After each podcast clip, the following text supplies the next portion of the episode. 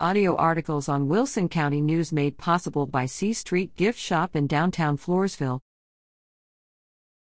Court update. The following defendants were among those listed on recent dockets for the 81st District Court in Wilson County. Justin Earl Roan, 54, of San Antonio was charged with aggravated sexual assault of a child, on four counts with a child younger than 14 and three counts with a child younger than 17. The crimes were alleged to have been committed in September 2017. He entered an open plea August 3 and is scheduled for sentencing September 28.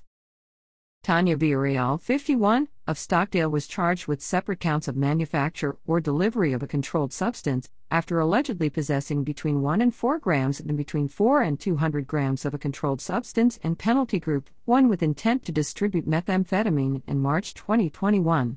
She waived her right to a jury trial July 12, pleaded not guilty August 3, and was sentenced to 10 years on each charge in a Texas Department of Criminal Justice facility she will serve her terms concurrently.